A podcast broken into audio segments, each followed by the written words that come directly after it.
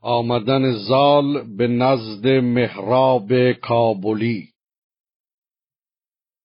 چنان بود که روزی چنین کرد رای که در پادشاهی به جنبد ز جای. برون رفت با ویژه گردان خیش که با او یکی بودشان رای و کیش. سوی کشور هندوان کرد رای که در کابل و دنبر و مرغ و مای به هر جای کاخی بیاراستی می و رود و رامشگران خواستی. گشاده در گنج و افگنده رنج. براین و رسم سرای سپنج. ز زابل به کابل رسیدن زمان. گرازان و خندان و دل شادمان.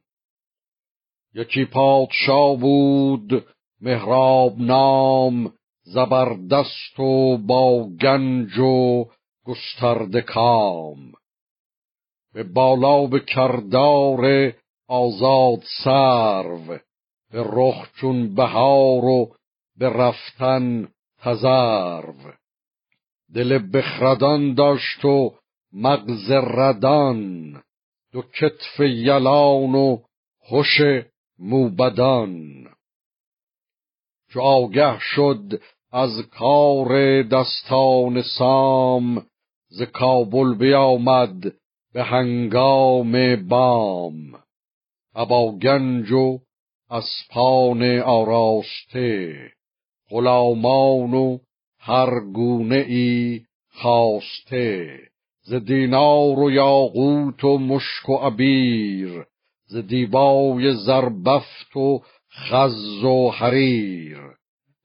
یکی تاج پرگوهر شاهوار یکی توق زرین زبرجد نگار.